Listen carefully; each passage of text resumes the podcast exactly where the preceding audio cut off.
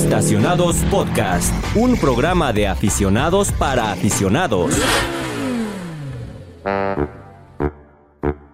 Amigos de autopistas, es un gusto saludarlos ahora de- desde el lugar de Luis, porque se preguntarán qué pasó con él. Eh, lo en lo, se fue al cielo. Está en el cielo. Está en el cielo. Eh, bueno, casi está en el cielo. Creo que todavía no. ¿Todavía no? Todavía no. Y no, no es porque tenga una enfermedad terminal, sino porque está por tomar un avión rumbo a Alemania, rumbo a la casa de, pues sí, Val- Valparaíso. ¿A dónde va? Alemania con Po- Porsche.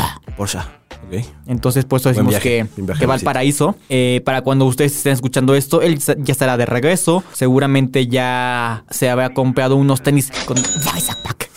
Algo así. No, es, es probable, es probable. Pero bueno, él ya, ya nos contará todas sus novedades. No sé si yo deba decir o no qué es lo que va a manejar, pero bueno, va a manejar un coche.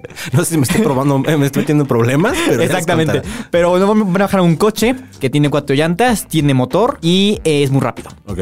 Hace brum brum. Brum, brum, brum. Brum, brum, brum. Venga. Y bueno, como ya habían escuchado, me da mucho gusto estar aquí con el mismísimo dueño del periódico del Universal. Casi, todavía Casi, no. Todavía casi, no. casi. Es eh, parte de la estrategia, a lo mejor ustedes no, no lo saben, pero es apoderarme de, de un sitio más aquí. Ok, ok. Y ya después el periódico. Paso a paso. ¿no? Pero ya estoy aquí con ustedes como todos los, los martes, que se eh, graban martes, pero se, Se reproducen salen jueves. que por poco no lo, lo logro porque se- me- la ciudad es muy caótica y casi no llego. Pero ya estamos aquí con unos temitas que seleccionamos Bruno y yo y que pueden ser de relevancia y que van de la mano con algunos que tratamos la semana pasada, ¿no? Sí, que luego salen estas lluvias de ideas y decimos, Ay, vamos a hablar de este en ese otro podcast y ese es el momento, hoy es el día. Pero antes de comenzar, ¿qué les parece si eh, nos siguen en redes sociales? Te las voy a repetir porque eh, si no las han escuchado o no las siguen, es momento de hacerlo en este instante. En Twitter estamos como arroba eautopistas, en Instagram como eautopistas, en Facebook como el Universal Autopistas y en TikTok donde somos modernos y disruptivos como arroba autopistas guion bajo el Universal. Entonces, ¿te parece si vamos con el primer tema? Me parece perfecto. Venga. Bueno, Raúl, lo prometido es deuda. Entonces, ¿qué te parece si empezamos con este primer tema que eh, creo que da para bastante de qué hablar? Y es el tema de eh, técnicamente batch engineering o como le llamamos en México, reetiquetado. Oye, pero ahí te va. Hay unos que son los reetiquetados y otros que son los joint ventures. ¿No? Ajá. Vamos a hablar un poquito de las diferencias. Un ejemplo, el etiquetado. Yo que soy old school, eh, me viene a la, a la mente Mercury. Ok. Ford, Ay. Mercury, claro. Ford, ¿no? Sí, el Pontiac, bueno, el Pontiac de lujo. Ajá. eh, O sea, es como, ajá. Me fui muy lejos porque estaba el Contour y estaba el Mystique. Claro, mi ¿No? tenía un Mystique. Ajá. Entonces son, esos son como los, los retiquetados. En el caso del Mystique, que era como la versión de lujo del Contour, Ajá. tenía un poquito más, tenía piel, no sé, creo que tenía otra, otro motor. Era no me acuerdo. V6. O sea, no, que sí. no sé la potencia, O sea, que era, algo V6. como más refinado, por así decirlo, ¿no? Ajá. Que salían re mal los, los Mystique, que pero que es otra, es ¿Cuántos ves en la calle? Entonces, y los joint venture, que es cuando dos marcas se unen, por ejemplo, porque por ejemplo, Mercury y, y Ford, pues eran básicamente lo mismo, Sí. ¿no? La misma marca. Eh, pero el joint venture es cuando dos marcas que por- no tienen nada que ver se, se unen para lanzar un nuevo producto. En este caso puede ser lo más reciente, el Ranger y la Amarok. Por ejemplo, ¿No? que de hecho, o sea, las dos se hacen en la planta de Ford en Sudáfrica, si no me equivoco. Nada más que pues sí, Volkswagen hizo el diseño del Amarok de segunda generación. Y como dijo, como de, no, a ver, Ford, tú te encargas de lo demás, yo me encargo de mi diseño y vámonos juntos en esto. Pero, a ver, hay otra cosa que, que sí me ha llamado mucho la atención de los reetiquetados, que es, por ejemplo, cuando nada más le cambian la parrilla y el emblema y el precio. ¿A qué voy con esto? Por ejemplo, creo que eso lo hacían mucho las americanas en los años 90, bueno, desde antes, pero lo, lo recuerdo en los años 90, 2000, que por ejemplo tenías una Escalade de primera generación que era muy similar a una Suburban y muy similar a una Yukon y que nada más cambiaba el- la parrilla, el emblema y por dentro seguramente algunos acabados, algunos materiales, pero en esencia era lo mismo. Como el Aveo y el Pontiac G3. Por ejemplo, la veo y el Pontiac G3. Ok. No sé, siento que ahí sí es como, como que desde la perspectiva de marca o de compañía, siento que es como más difícil venderle a la gente un coche o tres coches idénticos bajo tres marcas diferentes. Sí, que- porque hay, me tiende a haber muy pocas diferencias entre una y otra, que hacen que en realidad te cuestiones si vale la pena o no el desembolso, Claro. porque puede ser que a la versión como pues no austera, sino como la, inter- la, intermedia, pues una como más lujito, pero que finalmente es el mismo coche y nada más te da unos extras diferentes. Otro, otro caso mucho más reciente que se me viene a la mente es el famoso Omoda. Ok. El Omoda 5 que llegó a México y que eh, probaste recientemente. que probé perdón, recientemente. El Omoda 5, que es este crossover, la camionetita, Ajá. Ah, sí, sí, sí. ¿no? Que primero llegó como Chirei. Ajá. Y que dijeron, no, vamos a lanzar otra marca, ya lo pensamos bien. Va a ser una marca que se llama Omoda. Y lo reetiquetaron como Omoda C5, Sí. ¿no? Pero que básicamente es el mismo coche. Ahí sería un reetiquetado. No lo había pensado, fíjate. Y estoy justamente pensando en cómo responderte, pero sí, yo creo que sienta como un reetiquetado, porque como bien dices, los primeros tenían su emblemita de Omoda y ahorita ya no tienen el emblema de Omoda en la parrilla, simplemente dice Omoda en el gofre y en la parte de atrás. Decía Chirei en la parrilla. ¿Ese Chirei? Sí, los primeros decían Chirei Ok. en la parrilla. Ahora ya se dicen Omoda. Ahora dicen Omoda. El volante tenía el logo de Chirei, los primeros Ajá. que llegaron con Chirei.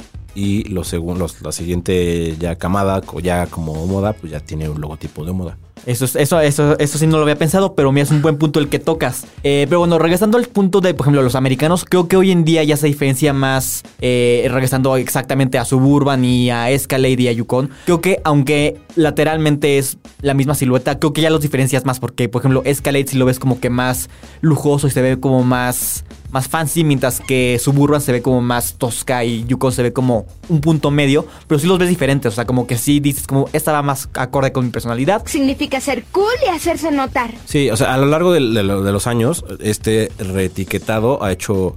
Es que creo que ya se ve menos el reetiquetado que Sí. antes, ¿no? Antes estábamos el caso de Pontia, el caso de Mercury. ¿Qué más había por ahí? Por ejemplo, bueno, los Opel que llegaban de Alemania, o sea, Astra, Zafira, todos esos, nada más le cambiaban el emblema por el de Chevrolet, pero ni siquiera era como que el de Chevrolet de la época, porque tenía el, el- el aro externo y un emblema como que ex- en- ahí metido medio raro en medio. Ah, cierto, el, el- propio Chevy. Ajá, de hecho. El propio Chevy, que el Opel Corsa llegó aquí como Chevy, con el badge de Chevrolet. Como mencionaste, la Zafira, los Corsas, que sí hubo Corsas.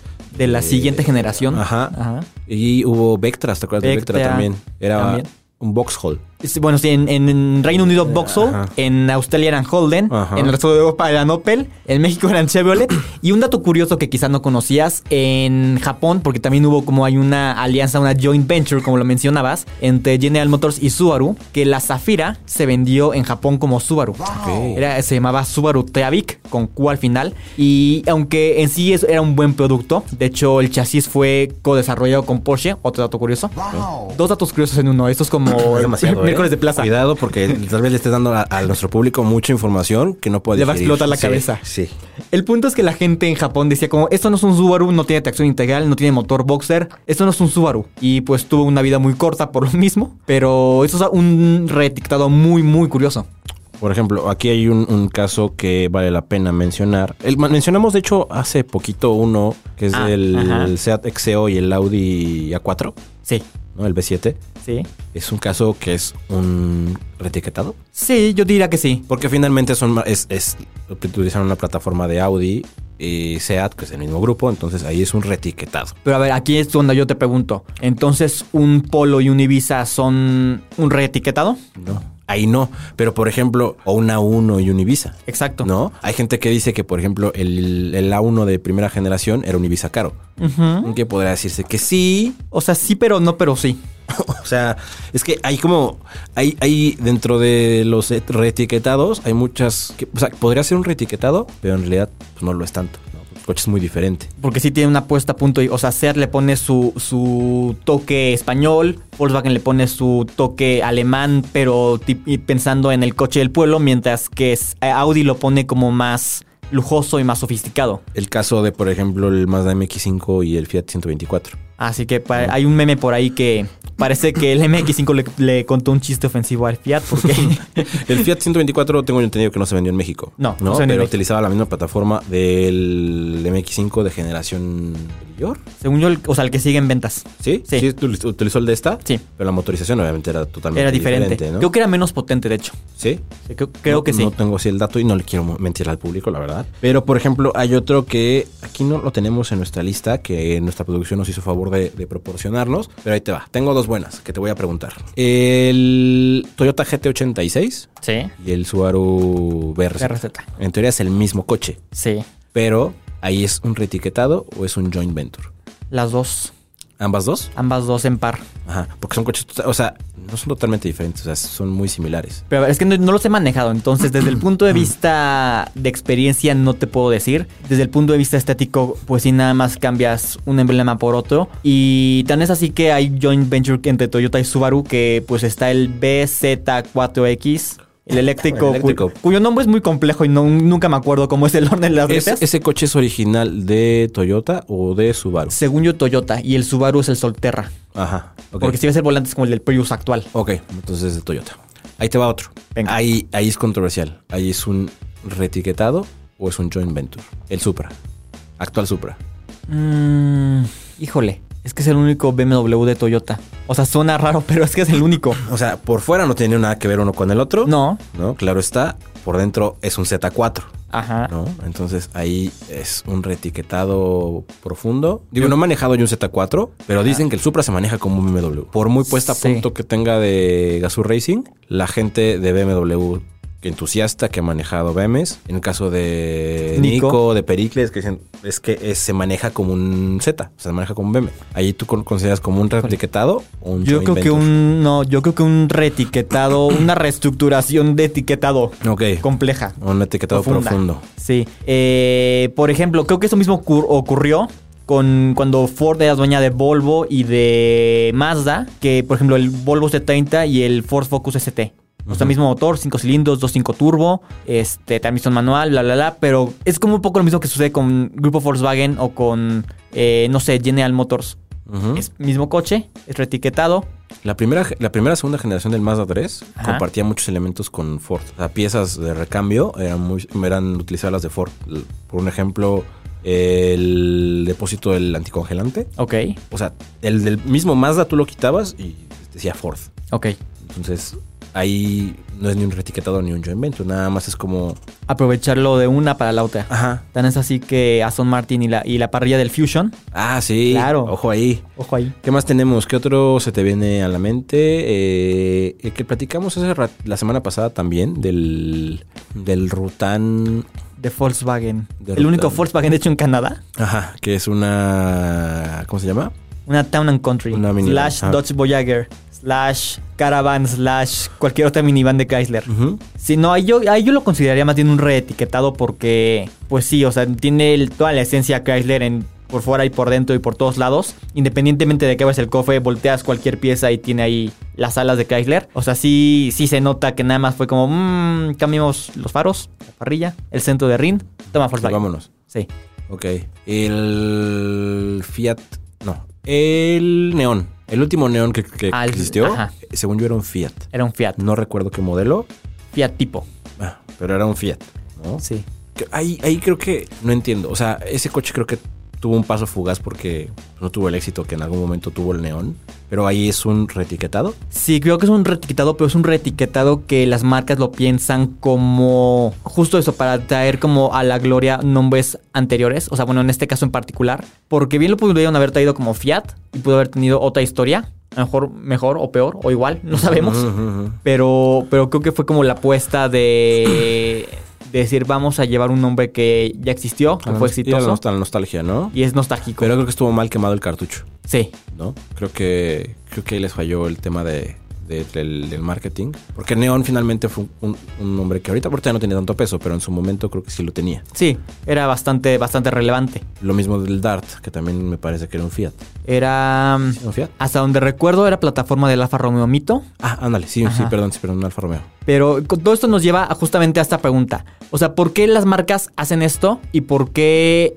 O sea, ¿cuál es el objetivo de- de- de cambiarle los logos, las parrillas y tener diferentes marcas que comparten un solo producto? O sea, ¿cuál es el propósito que tú dices lo hacen por esto? Eh, tema de costos. ¿no? Eh, el cubrir a lo mejor eh, la cuota de mercado, cubrir un segmento que a lo mejor está vacante, no lo sé. Yo creo que tiene que ver mucho con el tema de costos, porque pues desarrollar un coche no es nada barato. Entonces, si dices, esta otra marca tiene éxito en el segmento en el que yo no estoy, pues mejor me, me alío con ellos y nos echamos una manita. Como el tema de, el tema de Supra, que es- siempre lo, lo he dicho, es para Toyota el desarrollo de un Supra implicaría una inversión enorme, ¿no? Cuando Toyota sabemos que su, presupuesto va a la electrificación, Ajá. a la hibridación, más que al desarrollo de un deportivo, Claro. ¿no? Entonces era más fácil que, por ejemplo, como fue que se, BMW ah, pues mira, aquí tengo esta plataforma, materializa tu FT1, un Supra, perdón, y así ya no le gastas tanto. El dinero que no quieres gastar aquí, mejor yo te doy la plataforma, nada más diseñalo y ponlo a punto. Sí. Lo que me da mucha curiosidad, ¿sabes qué es? Es, eh, o sea, cómo, o sea, el, como me levantan el teléfono y es de, hola BMW. Este, quiero hacer esto, pero no sé cómo me ayudas. O sea, me- bueno, no es como que no sepan cómo, pero me da mucha curiosidad cómo son las llamadas entre las Mira, marcas. bro, tengo esta idea. ¿no? Exacto. Así como, como que en un bar con sus cigarros, de, mira, mira, mira, Hans.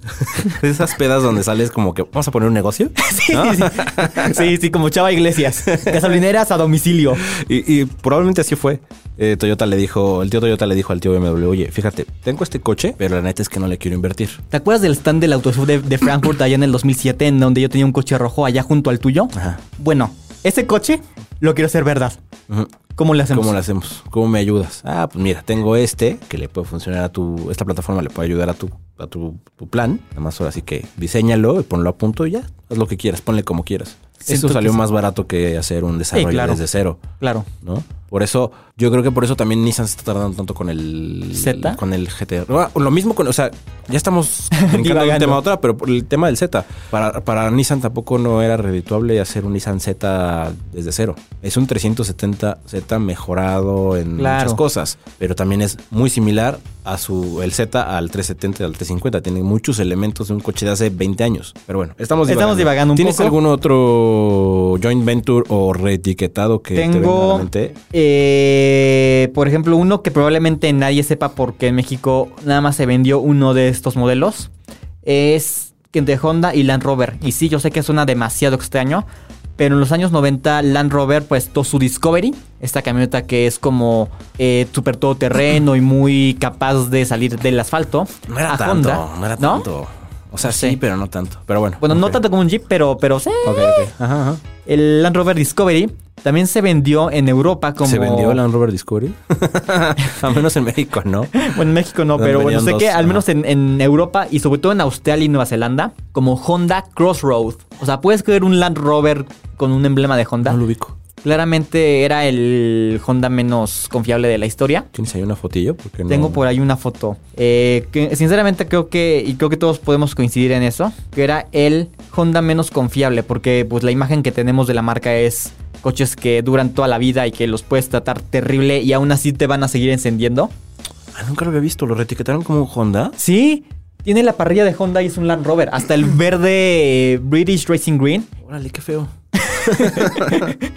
Órale, está bien feo. Híjole, ¿y dónde se vendió esto? En Europa y principalmente en Ryan Reynolds here from Mint Mobile. With the price of just about everything going up during inflation, we thought we'd bring our prices down. So to help us, we brought in a reverse auctioneer, which is apparently a thing. Mint Mobile unlimited premium wireless. Ready to get 30, 30, bit to get 30, bit to get 20, 20, 20, bit to get 20, 20, bit to get 15, 15, 15, 15 just 15 bucks a month. So, Give it a try at mintmobile.com slash switch. $45 upfront for three months plus taxes and fees. Promo for new customers for limited time. Unlimited more than 40 gigabytes per month. Slows. Full terms at mintmobile.com.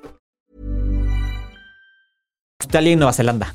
Uy. Entonces, si bien eh, no son coches exóticos ni nada, o sea, porque pues es un Land Rover, Claro. la gente les tiene cierto valor y tienen un precio diferente que los Land Rover nada más por, pues porque es un Honda que nadie conoce. Ok. Pero bueno, ¿qué te parece si mejor cerramos este tema que estamos ya divagando? Sí, y es que la verdad es que hay mucho, o sea, pasa lo mismo que el tema anterior, la semana pasada, que nos podemos aventar tres horas aventa- eh, así peloteando, de los cuales te vienen a la mente, ¿no? sí, sí. sí. Pero vamos al tema. Mejor vámonos siguiente. al que sigue porque esto ya se está saliendo de control. Venga.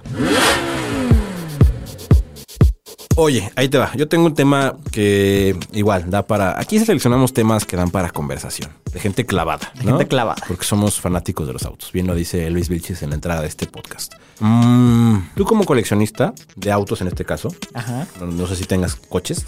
Pues Hot Wheels no cuenta. O sea, ah, puede ser que sí. Ahí te va. ¿Se vale ¿Tú crees que como coleccionista se vale, está bien que no maneje los coches, que los tengas ahí de exhibición, que, que si los uses, un coleccionista debe usar sus piezas o no? En este caso los coches. Híjole, mira, yo soy de la idea de que si compras algo es para usarlo, porque cuántas veces, eh, ta- igual aplica en, en cosas de la casa, que si la joyería, las, los platos, los vasos, las copas, de que los guardas para la ocasión especial y la ocasión especial nunca llega o no es lo especial, lo especialmente especial para que tú lo uses. Entonces te acabas muriendo, se acaban rompiendo, se lo roban, se pierden. Entonces creo que sí hay que usarlos. Eh, no hay que tenerle miedo a las pedradas, a los golpecitos, a los rayones, porque son gajes del oficio. Ok, ahí te va. Pero también puede ver, y es válido, que a ese coleccionista le entusiasme más pararse y ver su coche inmaculado en el garage de su coche, de su, de su mansión, donde caben otros 300 coches. Así como el chino que subió su Rolls Royce Ghost al piso 44 y lo tiene en su sala. Ándale. Creo que, o sea, sí es válido que tengas tu coche como una pieza de arte, la cual no te interesa manejarlo. Pero yo sí creo que los coches de colección, si tú coleccionas coches, los debes de usar, Sí. ¿no? Pero en todo caso, ¿no sería mejor comprarte la versión a escala? ¿O un póster? No, porque, no sé, porque, bueno, sí, finalmente no te vas, no lo vas a usar, ¿qué más da que tengas la versión uno a uno? Exacto. ¿no? Por ejemplo, hay un coleccionista de autos muy famoso aquí en México, que es el famoso Don Juaira, Ajá. ¿no? Que su- según yo tengo entendido es uno de los coleccionistas más grandes que hay en, en México y en el mundo. Tiene coches únicos. Y al dude este, pues sí lo ves los fines de semana, eh, circulando por Polanco, por Reforma, con el- coches que... Con su Koenigsegg o Con su... Koenigsegg, con una Polo de intensa, de Tomaso. emociones, de, de Tomaso, tiene Lambos, tiene Ferraris, tiene cosas bien locas. Por ejemplo, este güey, pues sí los, sí los usa. Lo cual hay- está padre. Y hay otros que, por ejemplo, pues no, o sea, que no les dé la luz, que no les dé... Hace ratito estuve platicando con Cabeto, del garage de Pepino. ¿Lo ubicas el Ajá, garage de sí. Pepino? Tiene- no le pregunté cuántos coches tiene, pero le dije, oye, eh, los coches tú los puedes usar, o sea, que la colección es de, su- de- de familia, ¿no? Es de su papá principalmente. ¿Tú los coches los usas? O sea, tú puedes decir, ay, me voy a llevar este Viper, o me voy a llevar este 959. ¿Los usas? Y me dice algo que probablemente le pase a muchos coleccionistas. Dice, es que luego la logística de, de sacar un coche, tengo que verlo Mover con días de otros 20. anticipación, mover 20 y cuando lo arrancas o ya no tiene batería, Ah, eso es un o buen está punto. sucio, o están bajas las llantas, no sé, varios factores que pueden, que implican como el que ya diga, ah, qué huevo, me voy en Uber, porque él no tiene coche ahorita, Ok. ¿no? Entonces me dice, "Ay, me voy en Uber, en vez de sacar el, el, el, el- el Lotus Spirit que tengo ahí. Me voy en un vento, que no es mío. Ajá. O le pregunté, oye, por ejemplo, ¿qué, qué, cuáles son los coches más delicados que tienes? Me dice, los Porsches viejos tiran aceite. Eh, los Lotus, tengo dos Spirit y uno no le sirve el turbo y otro no sé qué. Entonces, también junto con el coleccionismo implica el mantenimiento de esos coches. Que los uses o no los uses, el coche se desgasta. Claro, sí. ¿No? Porque todo por servir y por no servir se acaba. Ajá, incluso yo digo, yo no colecciono coches, claro está, no, no, no de tamaño real, pero un ejemplo, eh, mi coche se quedó sin batería, que tenía dos meses que no, tenía como un mes que no lo arrancaba, mal hecho. Sí. ¿No? Pero se quedó sin batería. Y es cuando dije, imagínate, si tuviera 30, seguramente no tendrían batería. Ninguno, sí, no, No, claro. o Me pasó yo- lo mismo con el mío. Y también necesitaba llantas y no porque estuvieran desgastadas, sino porque estaban viejas, ya estaban cuarteando. y es cuando dices, ay, creo que sí lo tengo que sacar. O en el caso de los Hot Wheels, ya yendo un poquito más acá terrenal, más de nosotros, ¿no?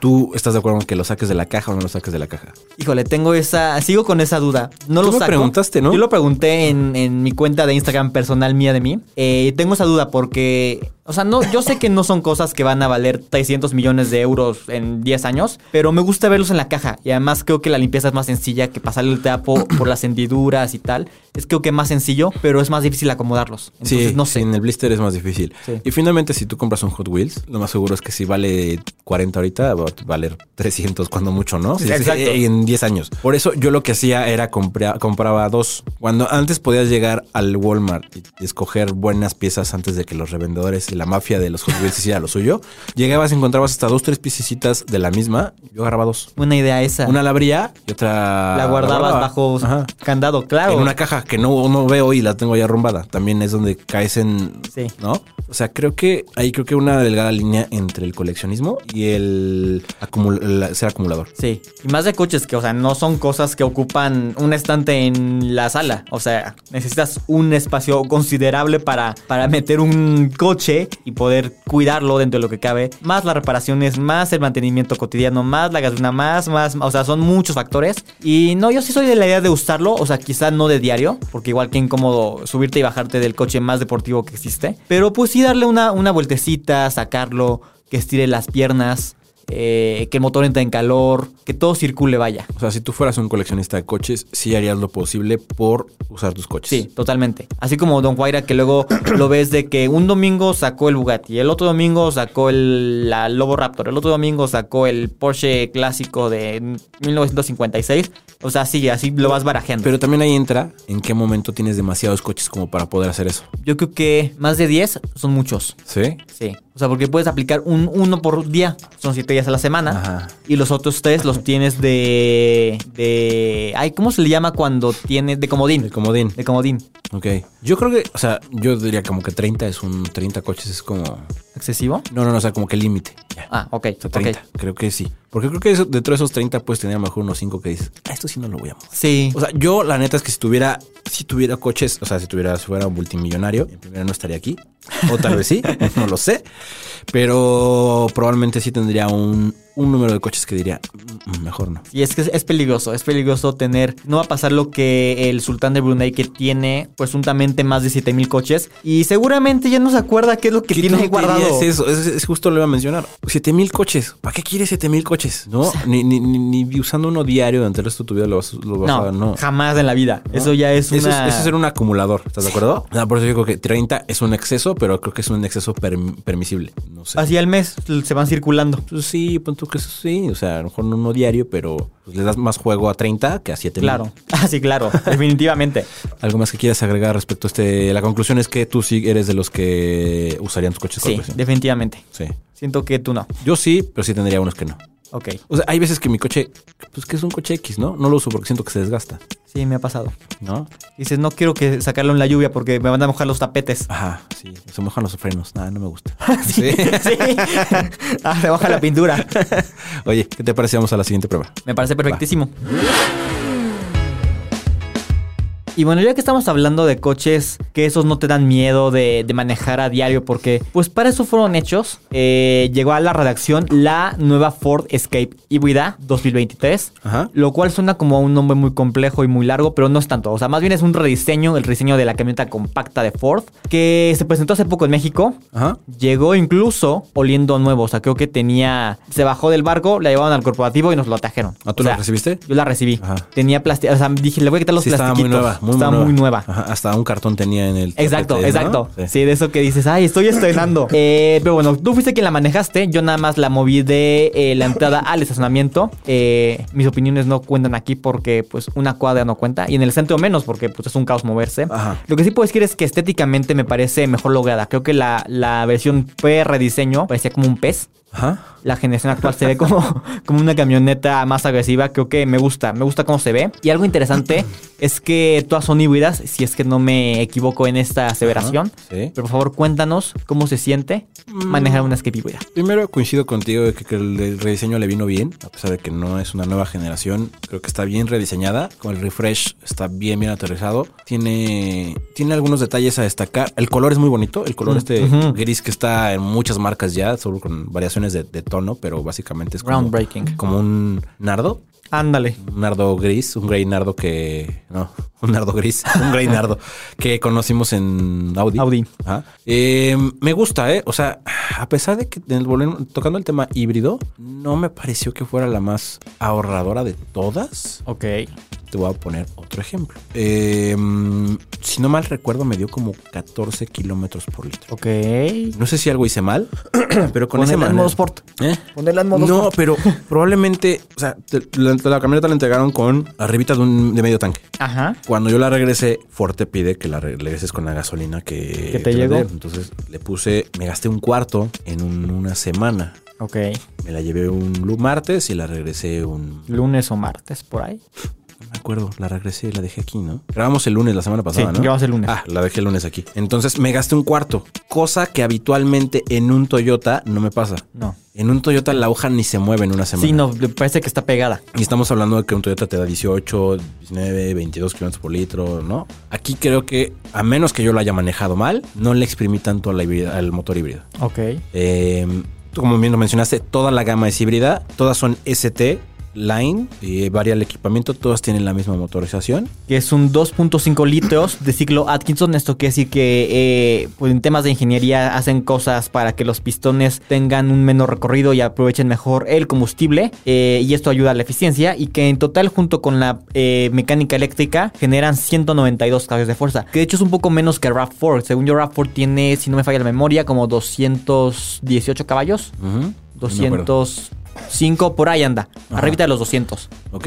Eh, me gustó, sin embargo, no sé. O sea, la sentí muy cómoda, es así. Cualquier camioneta que te dé arriba de 14 kilómetros por litro bueno, está sí. bastante bien. Entonces tienes todos los beneficios de un coche híbrido. En general se percibe buena calidad, calidad Ford. O sea, acorde, correcta. Tiene buenos detalles. La pantalla me pareció que está bien diseñada. Este, tiene buen tamaño y el sistema de Ford, el Sync, en general me gusta. O sea, creo que es muy intuitivo, muy natural, muy rápido. Sí. No es de esos que no sabes a dónde picarle. Ajá, tiene Apple CarPlay eh, y Android Auto inalámbricos. Tiene sistema de sonido vía No. Ok.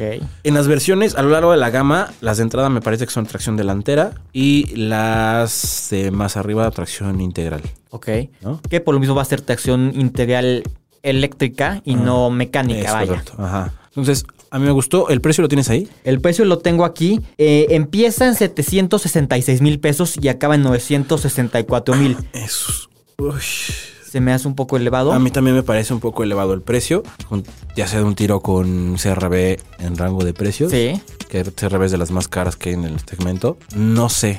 O sea, me parece muy caro. Me parece un buen producto. Definitivamente me parece un buen producto por todo lo que te ofrece. Tanto estéticamente, a nivel de equipamiento, el Que es desempeño. diferente, porque, o sea, RAV4 me parece muy buena, pero uno, hay lista de espera eterna. Y dos, ya siento que es muy mainstream. Ya es como muy, ah, una RAV. Sí, es que tiene mucho tiempo en el mercado. Mm.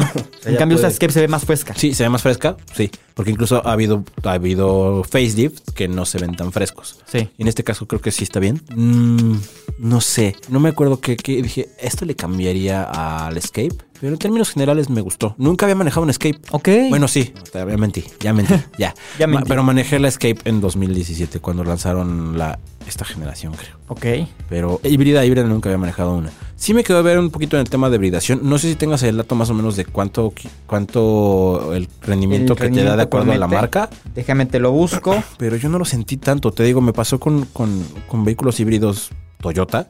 Que la aguja no se mueve. Aquí sí le tuve que poner 300 pesos para regresar a un cuarto. Eso está, está extraño, pero coincido contigo en el tema de refinamiento. O sea, lo poco que me subí, creo que eh, anda, o sea, se sienten bien los materiales, se sienten de buena calidad, se siente una camioneta moderna y el diseño ayuda. Esto del ST Line es como, por ejemplo, en Audi el RS Line o el S Line, en BMW el M Sport Line, algo así, que pues no es más que un acondicionamiento estético para que sea como más deportivo y le quita los plásticos negros típicos de camioneta de la parte de abajo de la carrocería a favor de eh, plásticos pintados en color de la pintura, lo cual le da un aspecto como más eh, deportivo juveniloso, Ajá. por así decirlo, y me parece que está bien logrado. Sí, a mí me- gustó, me gustó Escape. No sé si me compraría una, sinceramente, porque me parece que es un poco elevado el precio. Sí, tiene todo el equipamiento que necesitas, tiene hadas, tiene buena pantalla, sistema de sonido, eh, ya lo mencioné, B&O, es Bang Olufsen. En general, me pareció buen producto, sin embargo, creo que sí está cara. Un poco, sí, creo que sí está un poco elevado, pero eh, habrá que ver otros productos híbridos, además de SRB, cómo llegan, porque estamos viendo que al principio decimos que está caro, pero luego se va nivelando y dices, ay, ¿a dónde vamos a parar?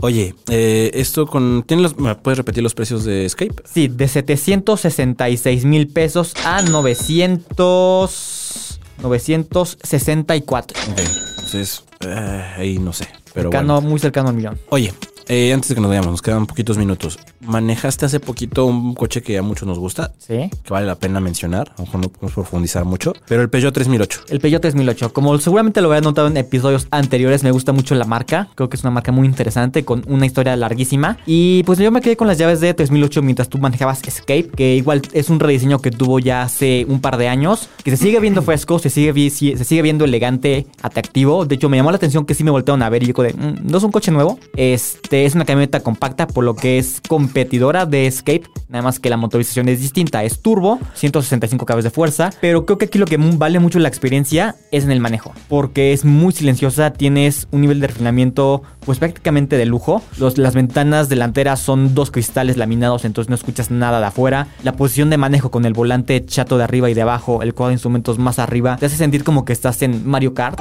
Y maniobrar es muy sencillo. Sí tiene sus cosas francesas que nadie entiende como...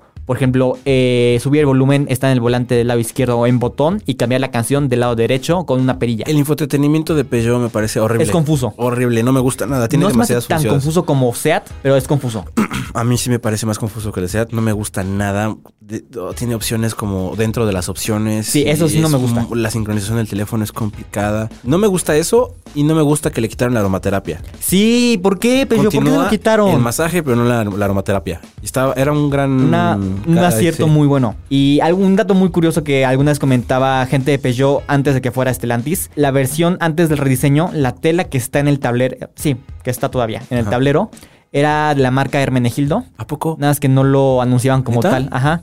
Ahorita tiene Alcántara, que es como tipo gamuza. Que de hecho los asientos en la versión tope, que es la GT, son de piel y Alcántara. Entonces eh, se sienten muy cómodos. Son muy. Son como sillones, básicamente. Son maravillosos. Pero esto lo pueden leer en la edición que salga. Estoy haciendo cuentas porque vamos a- en el futuro, pero vamos en el pasado. Entonces lo pueden leer en. Próximamente. Próximamente.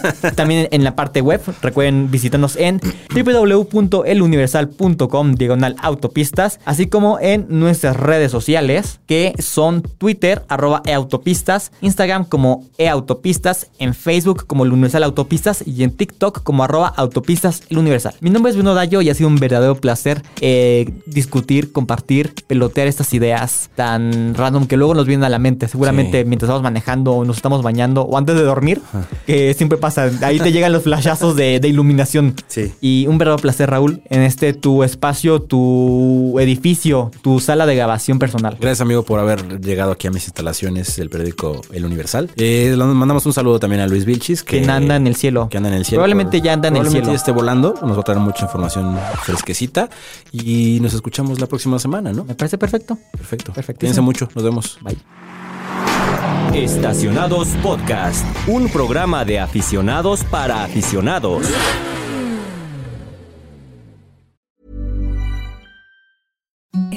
The softest sheets you've ever felt. Now imagine them getting even softer over time. That's what you'll feel with Bowl and Branch's organic cotton sheets. In a recent customer survey, 96% replied that Bowl and Branch sheets get softer with every wash. Start getting your best night's sleep in these sheets that get softer and softer for years to come. Try their sheets with a 30-night guarantee. Plus, get 15% off your first order at bowlandbranch.com. Code BUTTERY. Exclusions apply. See site for details.